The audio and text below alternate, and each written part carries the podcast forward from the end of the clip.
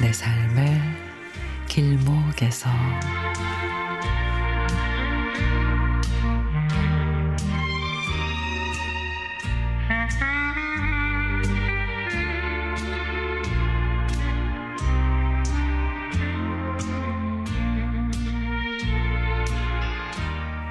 언니가 항암 중입니다.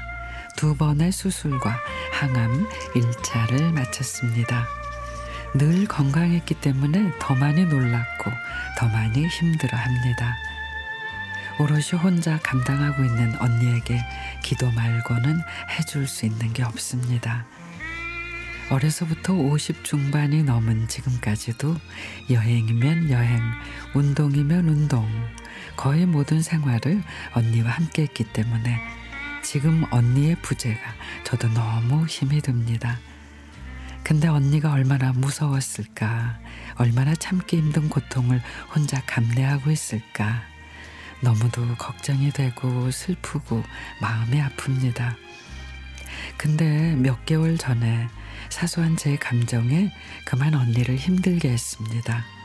돌아져서 연락도 안 하고 만나지도 않고 서운한 감정만으로 마음에 벽을 쌓고 있을 무렵 한밤중에 앰뷸런스에 실려 급히 병원으로 간다는 조카의 연락을 받고 정신없이 달려갔죠.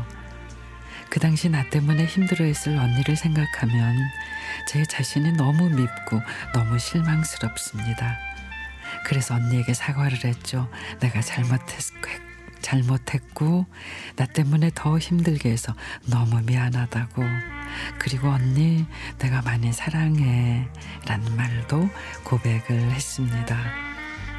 평생 그다지 다투는 일 없이 언니하고 지내왔던 저였습니다. 이렇게 서로 아끼고 사랑하고 있었는데 둘 다 표현을 아꼈던 때문이라고 언니가 그럽니다. 그리고 지금 이 순간 이제 언니를 위해서 음식을 준비합니다. 사랑을 더하고 완쾌되기를 바라는 마음을 더하고 언니한테 철없이 대들었던 미안한 속죄의 마음도 더해 온 마음을 다해 집중합니다. 음식을 거의 입에도 못 대는 우리 언니가 제가 해가는 음식을 조금이라도 먹을 수 있으면 좋겠습니다. 언니, 음식 먹는 게 힘들더라도 솜씨 없는 동생이 애썼으니까 그 마음을 봐서라도 조금만이라도 맛있게 먹어줘요. 그래야 힘도 나지. 이 아픈 겨울이 지나면 찬란한 봄볕을 행복하게 나고 공유하자. 언니 사랑해.